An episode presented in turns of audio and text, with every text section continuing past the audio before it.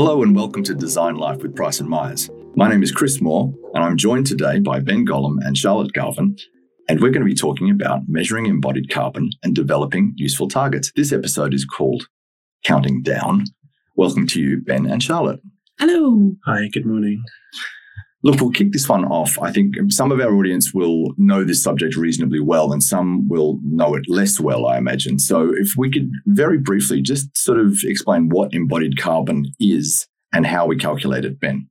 Yes, so embodied carbon is essentially a name given to the carbon emissions, so mostly carbon dioxide and other equivalent gases that are created during the production of materials for our buildings. So we all know that our buildings use huge amounts of steel and concrete and other materials, and these come with a high cost in terms of environmental emissions. Um, traditionally, we've always thought about emissions from buildings as the operational side, so the energy use, lighting, heating, etc. Whereas over the last few years, we've become a lot more conscious of the huge amount of emissions that come from the materials we use. And as we've kind of gone through the decades of designing buildings in different ways. We've gone from low carbon materials such as masonry and timber, but producing buildings with really high operational emissions, really leaky and efficient buildings. We've come really far in terms of the operational side. We've got buildings that are significantly more efficient than we used to have, but we're using steel and concrete a lot more essentially to create them. So we're kind of making the problem a lot more acute whilst reducing the emissions from a building over its lifespan, we're having huge peaks at the construction phase.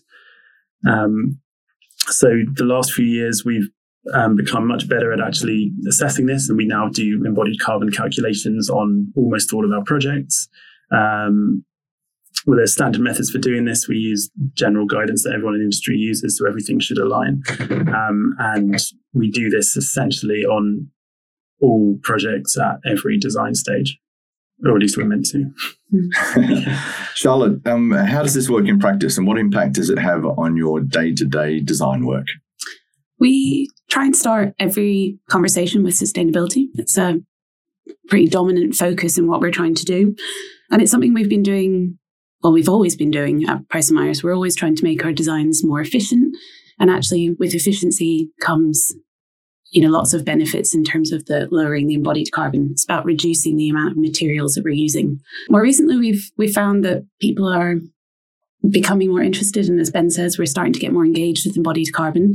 So we're seeing people trying to understand it a bit better. So what we're trying to do on a day to day basis, and when we're looking at options, we're putting things into ways that people can quantify and understand easily. So that might be rather than giving an embodied carbon for a steel beam, we might give it as a tonnage. They're both very closely related because the more material you use, the higher the embodied carbon. But it's about trying to give that and present that in a way that everybody can understand easily. Now, we publish this information on our website. So both the uh, embodied carbon calculations that you guys are doing right across the practice in, in, in every team and every one of our studios. And we also put our targets and everything up on the website as well, which we've just done recently. You can go to www.pricemyers.com to have a look at those numbers. Now, I'm the communications guy in this practice. Competitive advantage is something that we're always trying to look for um, when we communicate the practice. And it strikes me that there's some competitive advantage in this information, and we're just we're just kind of giving it away. You know, what's what's what's the thinking behind that, Ben? Um, yeah, that's a good question. So the database is something we've been building over the last three or four years. Um, everyone who works or has worked at Price and Myers over that time will know about it because we we talk about it quite a lot, and we, we're constantly trying to remind people to do the carbon calculations to contribute to this database. So I think the way to think about it is a carbon calculation in itself is not much use if you've got nothing to compare it to. So by accumulating all our data into this big data set, we can use it for analysis and benchmarking. And it's actually become really critical in, in seeing the trends and seeing how we're doing. Because if, if I'm telling you that, oh, my building's achieving a value of 400 kilograms of carbon dioxide equivalent per square meter, without something to compare that to and a, a, decent data set to compare that to, the figure's essentially meaningless. So by accumulating it all, it, it gives this kind of um, benchmarking. And I think when we first started doing it, there was a lot of talk around the industry about setting targets and, and benchmarks, but there was no real data to back it up. There was a lot of data for um, operational side of things, but nothing really for embodied. And so we kind of made the decision to, well, let's just let's just gather our data, build this data set, and then let's just put it on the website because no one's done this, or at least no one's done this to it in any significant way. So, you know, we, we signed a climate declaration back in um, the autumn of 2019, and one of the pledges on it was to share information and share data. So, we thought this is kind of our contribution to that, and it was really well received. Generally, we've we've had hundreds of requests probably over the last three years for people to actually get the data. So we, we published the PDF version on the website. The Excel version has to be emailed out just for technical reasons. So it's also quite a good way of logging who actually um, who actually is requesting it. And it's gone to loads of other consultancies, engineers, architects, um, universities, and to all over the world. Actually, we've sent it out to America, all over Europe, Australia, New Zealand. So it's it's been really successful.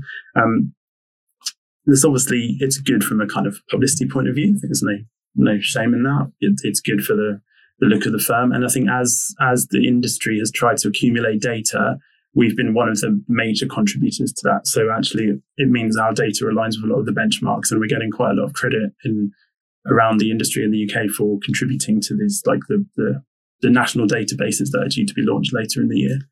But we're not just doing it because it's a good business case. You know, there is a climate emergency happening here. And so we think it's really important that we do everything we can to help that. And if one of those things is trying to better ourselves, it's also about education for our engineers and trying to empower them to have the correct language to really make changes in their projects, but also wider in, you know, really helping our collaborators understand the impacts of the decisions they're making and, you know, what is going into the buildings that they're buying. I think that's yeah. ultimately why we do it because we we can see the big picture that there is a real problem here and we're in a really good position to be able to help that. Mm. There's a couple, couple of good examples, stuff that's come up recently from using the database. So one of them is, um, you know, sat in a meeting with with the rest of the design team, and they're talking about some of the decisions they're making on this building, and say, oh, you know, in this particular case, it was to do with the basement. Like, what if we got rid of the basement and you can open the database up on our server. We can filter all the buildings, those that have basements and those that don't, and then look at the difference in embodied carbon as an average between those two. And now that we've got sort of almost 500 projects in there, there's a huge range of data to filter from. And so it enables us to say, actually, without the basement, we're looking at a range of this. With it, we're looking at a range of this, and we can see the difference. Um, and the other one was a, a job we started doing where the planners in the local authority have set an embodied carbon target, and we're pretty confident that the target is no in no way ambitious. And we can use our data to show, you know, you've set a target of this amount, whereas actually we think without even trying, we'll get beyond that. So maybe this target isn't ambitious enough for the, the client's aims on the project. So, you know, and there's loads of these that come up, I think, mm. quite regularly. So having that knowledge across the industry obviously helps everyone do better in that in that sense. Are, are our competitors, for want of a better word, other other consultants in the industry sharing this information as well? Are we kind of leading the pack here, or what? Um, I think. Well, I don't. I don't know. I've not seen as many people do it as maybe they should have done. I know a lot of other consultancies are definitely collating the data. I feel like there's a bit of a there seems to be a bit of a, a delay in people actually publishing it. Um, I'm not sure why. I think we're quite lucky here in that Charlotte and myself and the other guys that work in our kind of climate action team are given quite a good degree of autonomy to kind of make sensible decisions. And, you know, all the data that we publicize is anonymized. So we take off anything that means people can relate the project to the real life project. So there's not really a commercial sensitivity in that. We, you know, we wouldn't want to publish the name of a project for a, a, client to look at it and find out that oh this project's done really badly what have you hmm. done here Price Myers it's it's about honesty and transparency but without kind of upsetting anyone see what I mean? So yeah I, I don't know. I hopefully other people will do it more and more. And the more data we get around an industry the more you know because at the moment because our data represents such a large percentage of the structural data in the industry a lot of the targets and averages are based around the Price and Myers targets to the price sorry the Price and Myers results. And so whilst we think we're probably doing a reasonably good job, we if other consultancies put their data in, we might find maybe we're not and we can do a lot better because we're above the average of everyone else. At the moment, it just means we are the average. Um, we we really would encourage all of our competitors, shall we say, to um, publish the data that they have. Um, I think that it's the only way that we're really going to progress as a as an industry. We're all professionals and we all need to work together to solve this problem. I think by publishing your data, you're also encouraging people to review it and interrogate it. And together that means that we can come up with a standardized way of measuring it, which again can only be useful because it will help, you know, the problem that we're seeing sometimes with greenwashing and what people are including, what they're excluding. And I think just the, the more information that we get, the better we can do as an industry knowledge is power. it's yeah, it's definitely it's about transparency. And you know, we we've made a we've made a graph on our website. You said we've made a claim as to what we think our reductions are. It might well be someone takes our data, manipulates it in a different way, and finds that actually the trend isn't quite what we think it is. And that's probably the case because I don't know much about stats and I've kind of um, presented the figures. But uh, you know, it means someone else can prove us wrong, and we, would accept that. We're like, fine, our data's out there for someone to tell us how well we're doing if you know we can't do it ourselves. so if you're listening in from another engineering consultancy, consider this your call to action. Um, and if you're going to publish your uh, your data, do please let us know. Um, Charlotte, uh, what are our targets and how are we doing against them? And, and you know, are the targets sufficient? When we started, we set ourselves a basic aim to reduce our embodied carbon by 10% each year. We've been measuring it for the last three years, and we've seen a reduction in about 13%, which we think is great. But we've kind of done the easy part. We've picked off the low hanging fruit, we've made our designs more efficient, um, and now it's kind of how we get the next steps. This is where I think we really need industry wide. And I, by that, I don't just mean the engineers and the design teams. I think we need a drastic shift in thinking. We need changes to processes, manufacturing changes, legislative legislative changes, and planning changes. Um, gosh, that's a that's a tongue teaser, isn't it? um, the fact that I'm tripping up over my words really just goes to say how big I think you know a change needs to happen um, because we aren't going to be able to do it by ourselves. There is only so far, and that we can really take our designs. We can only reduce the thickness of slabs by what gravity will allow us to do, you know, it still has to stand up at the end of the day. Um, so I think that's that's really sort of where we need the next big shift to happen. But as we see that starting to happen, and as materials become more efficient, so for example, as we start to use more recycled steel, that will change the way that our embodied carbon calculations are are sort of run and, and the numbers that we're getting, it'll reduce the embodied carbon factors that we apply to our material volumes, which could sort of produce some false accounting. Is that the right way of explaining yeah. it? So it, it might sort of make it seem like we're doing better than we really are. We might still be putting in the same amount of materials into our buildings, but because they're being more efficiently produced, the embodied carbon will be lower.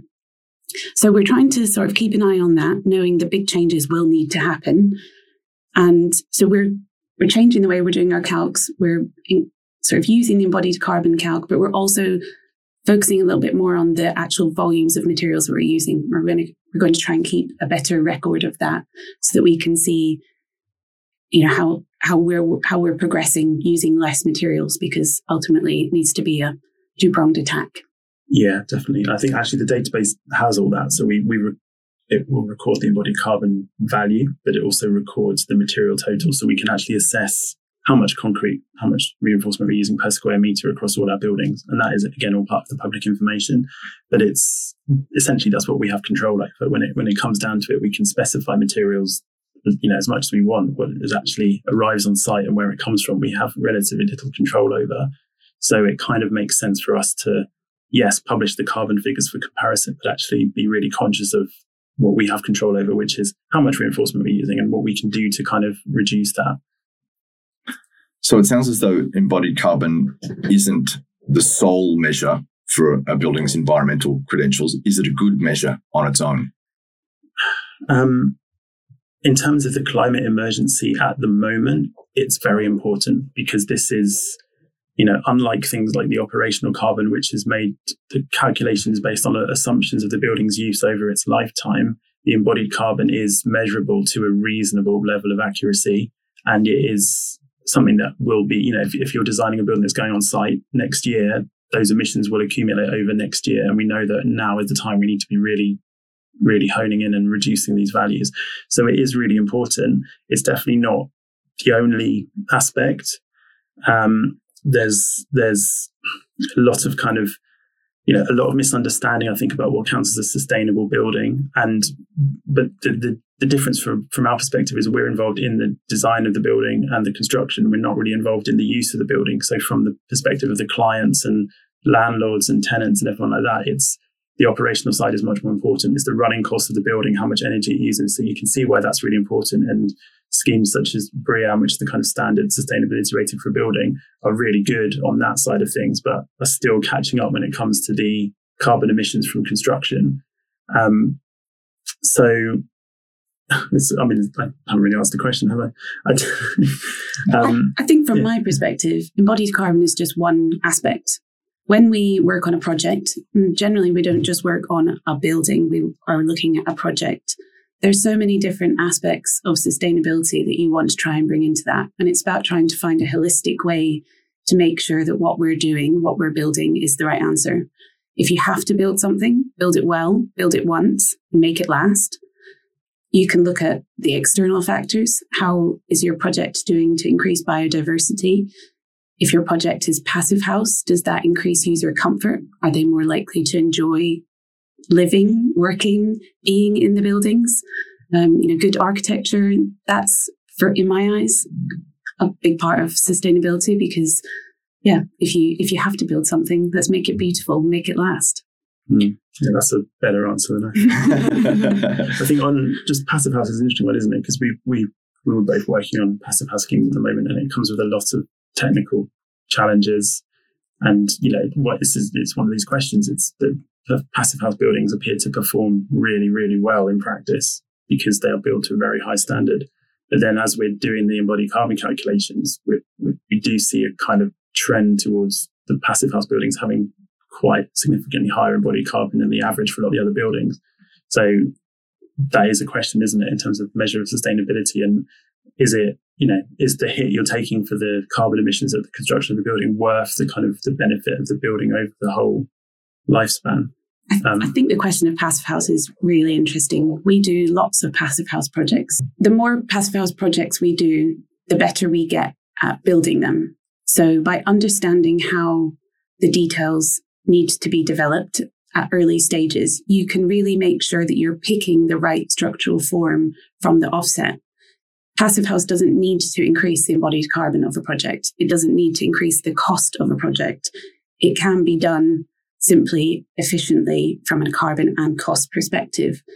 But what we tend to see is when it's introduced late into the design process and key decisions have already been made, then it's really hard to pull that back and it starts to get really complicated with lots of secondary structure that is generally very high in embodied carbon. Um, and there's just nothing you can do at that point to design it out because the key decisions have been made. So it's either a start again from scratch with the design, rethink everything or move forward and sort of shoulder the loss or the burden of the extra embodied carbon. Passive House, though, is they're projects that have made with a great deal of care and attention, aren't they? They, they tend to last longer, I imagine. They have to go through rigorous on site checking. And I think that is a brilliant thing. It means that somebody is there to check that all the details are built correctly. And so when you're working on projects, you know that that detail has been done as it's been designed. And in that sense, it should be lasting much longer than a conventional building because there's more checking involved.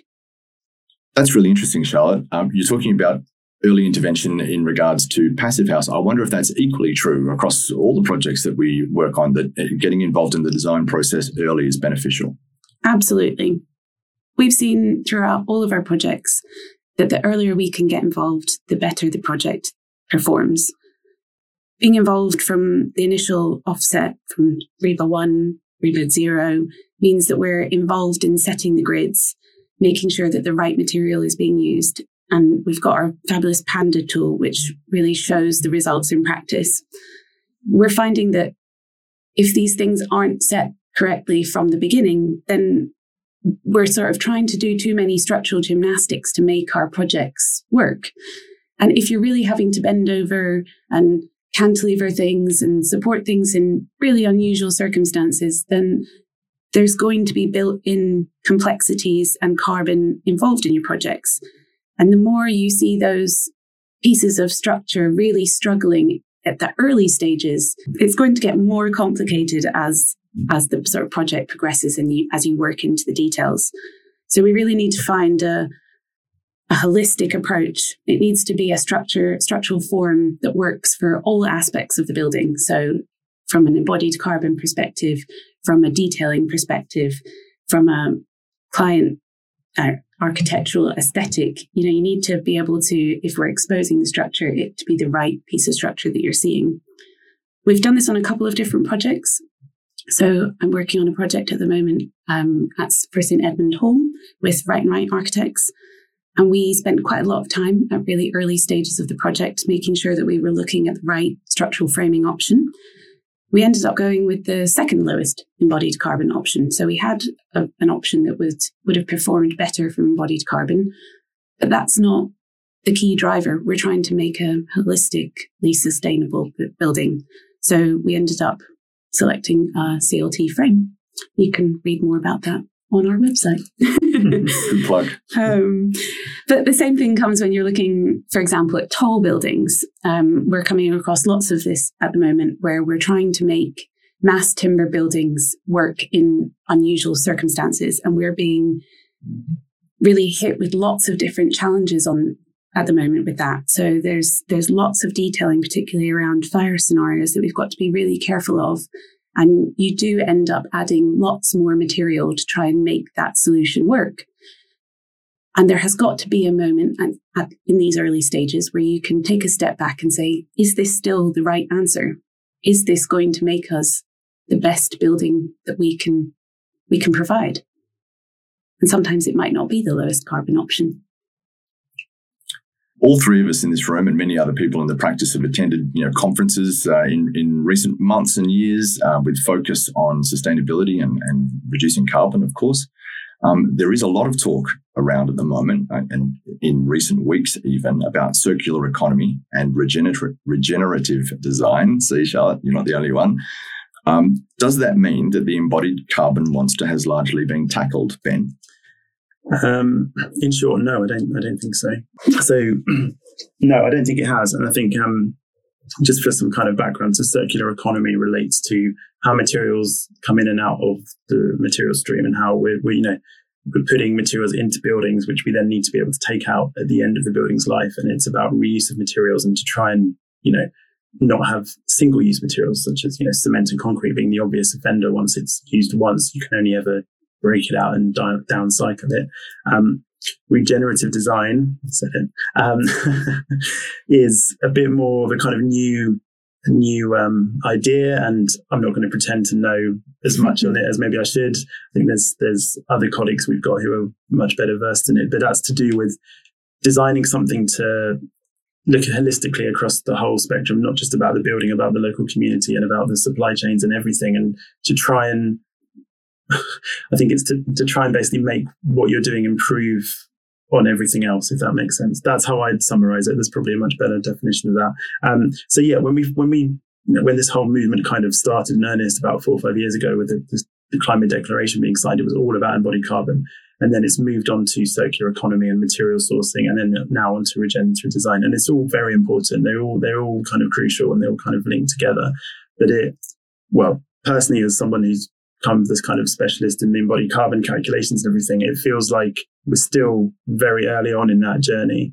And we had this kind of plan back in 2020 to reduce ourselves down to net zero over sort of 30 years. And we're only sort of three or four years into that, three years into that.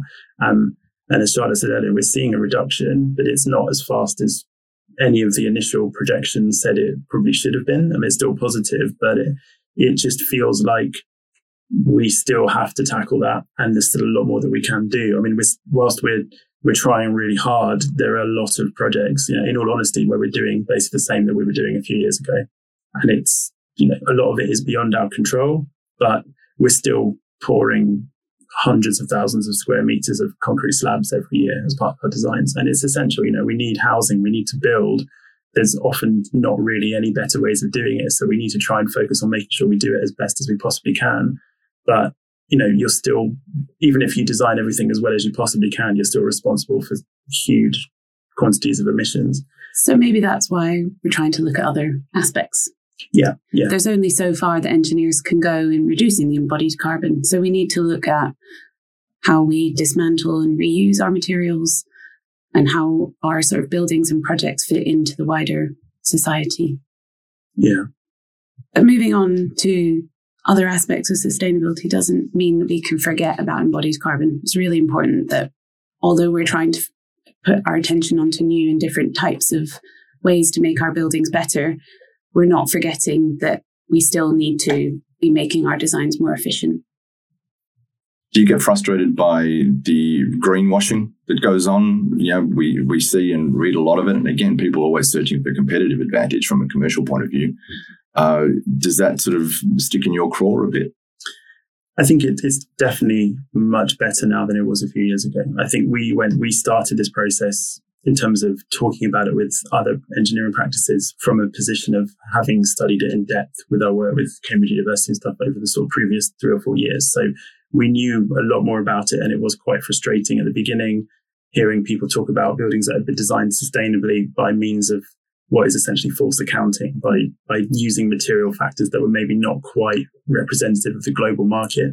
I think the knowledge has improved massively, and that's mostly thanks to work by, say, the IStructE guys who've been who've been putting out loads of great information on that, and LETI and all the other organisations. So.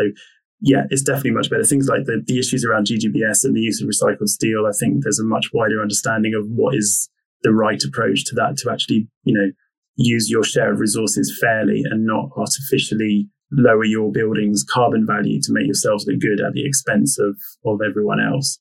Um, I think the you know the one thing that's frustrates me slightly maybe is, and we're guilty of it as well, perhaps is you do one project as an exemplar project and you do a really good job of it. And then you're obviously going to want to publicize it and make everyone aware, look, we've done this building, we've got an amazingly low embodied carbon value.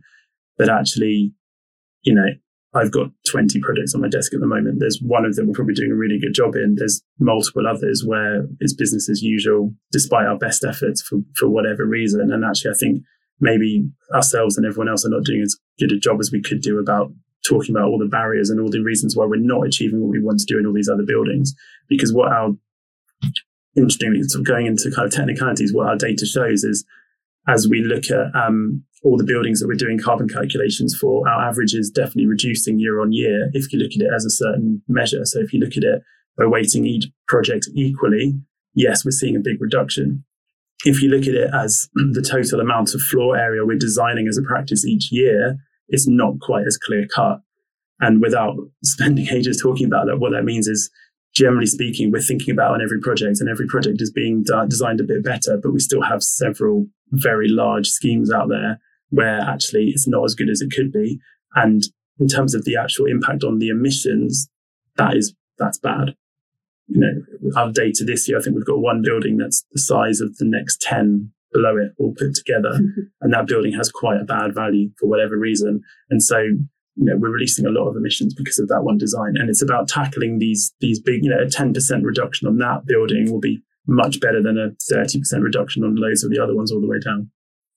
And that's one reason, I guess, why we publish all of that data because it's it's the naked truth, really, isn't yeah. it? Yeah, exactly. Yeah. The good, the bad, the ugly. Yeah. but greenwashing is really frustrating when it comes to people trying to sell you green products. I know it's a business and I understand why they're doing it, but it takes quite a lot of time and again education from uh, to our engineers about trying to cut through what people are trying to sell you.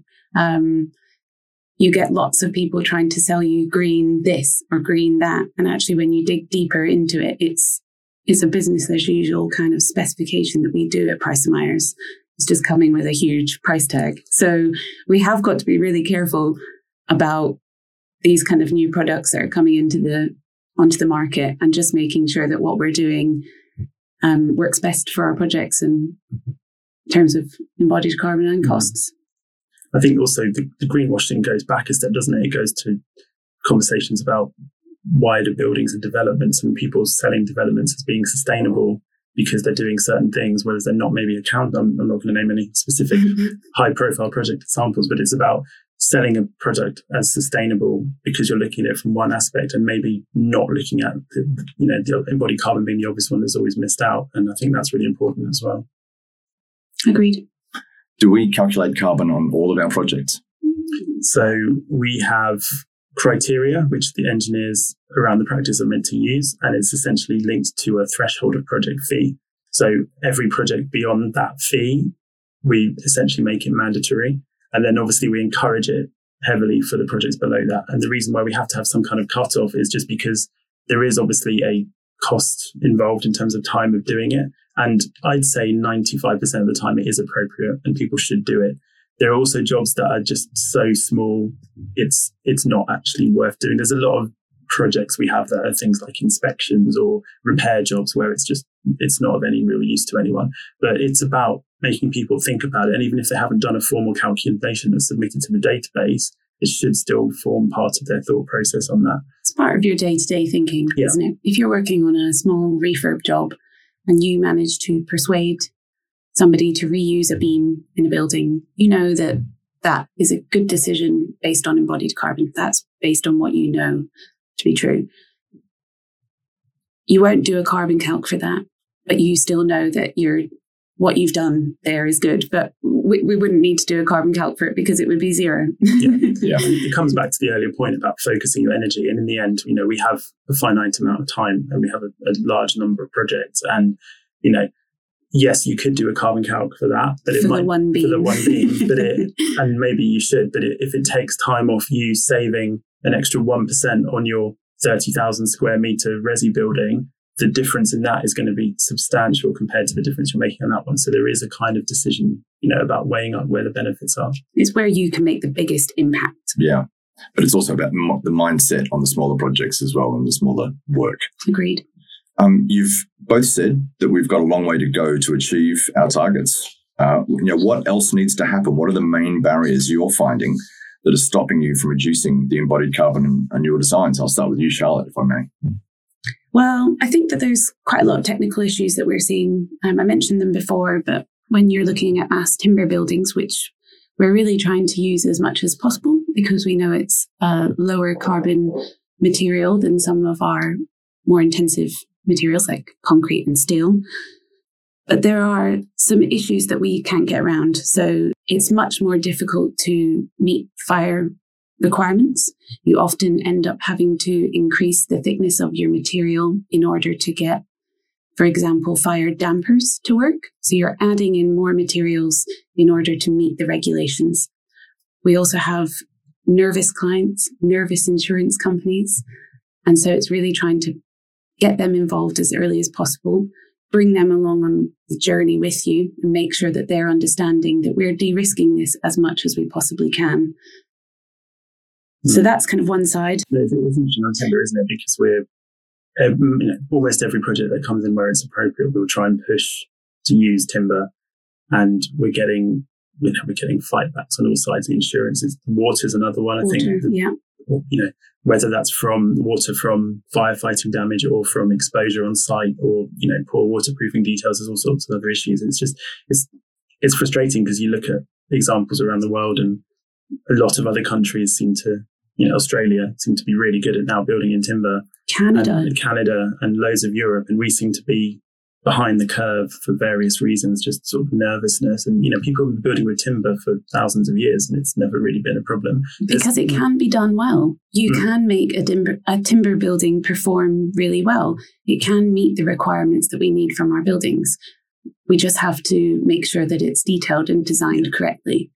But at the moment, our legislation won't let us do that. It won't let us build tall buildings out of mass timber.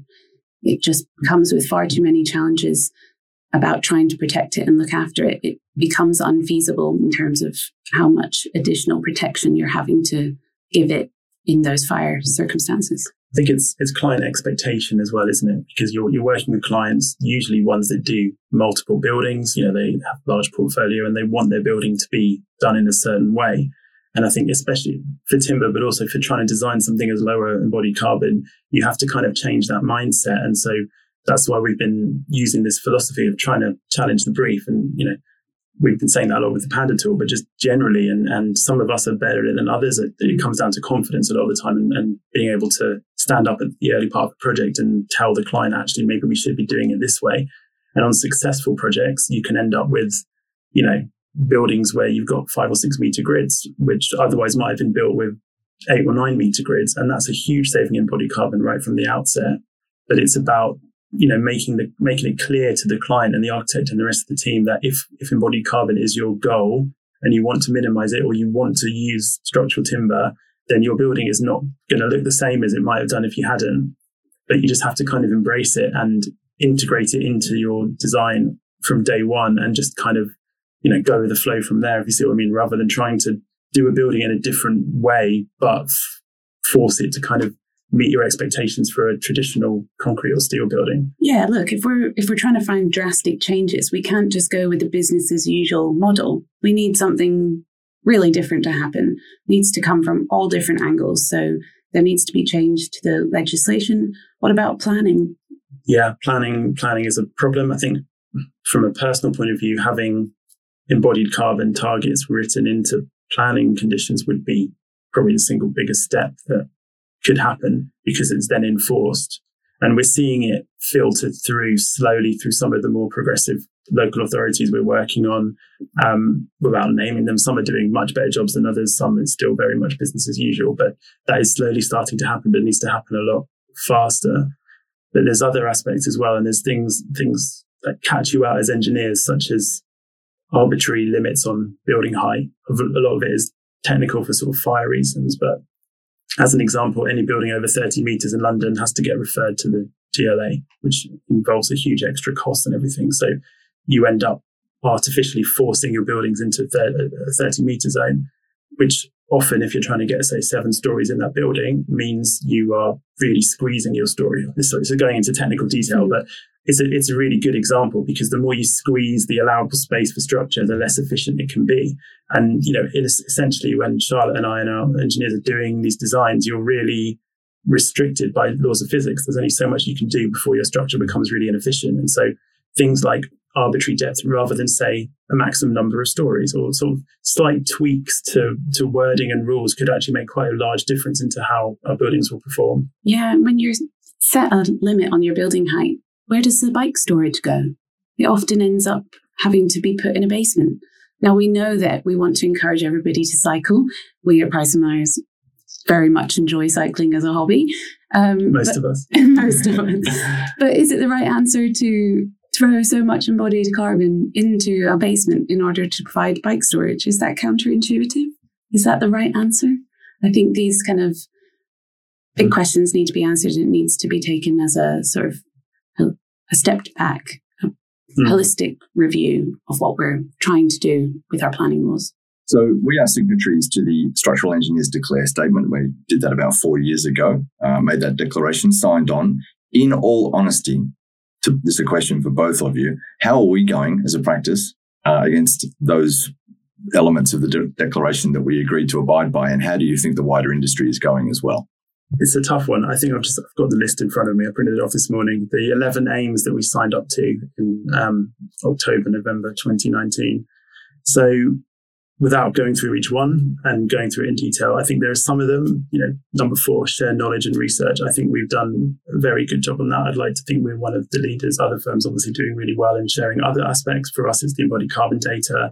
Um, the rest of them, there's ones where we're definitely, you know, doing what we can. We collaborate. We're definitely doing that really well, trying to accelerate the shift. We're doing as much as we can. There's definitely more that we could do. I'm not going to stand here and pretend that we've solved it or that we've, we've done it all. I think we're only a small percentage of the way through, but I think we're, you know, we've, as a kind of group of us, we've essentially in the space of what, four years and during you know really tricky times with the, with the pandemic and everything as well we've managed to essentially integrate an entire new section into our workflow and when you think how how like slow moving and conservative the construction industry generally is, to do that is quite an achievement. We've anyway. been doing some Yeah. calculations the same way Mm. for hundreds of Mm. years.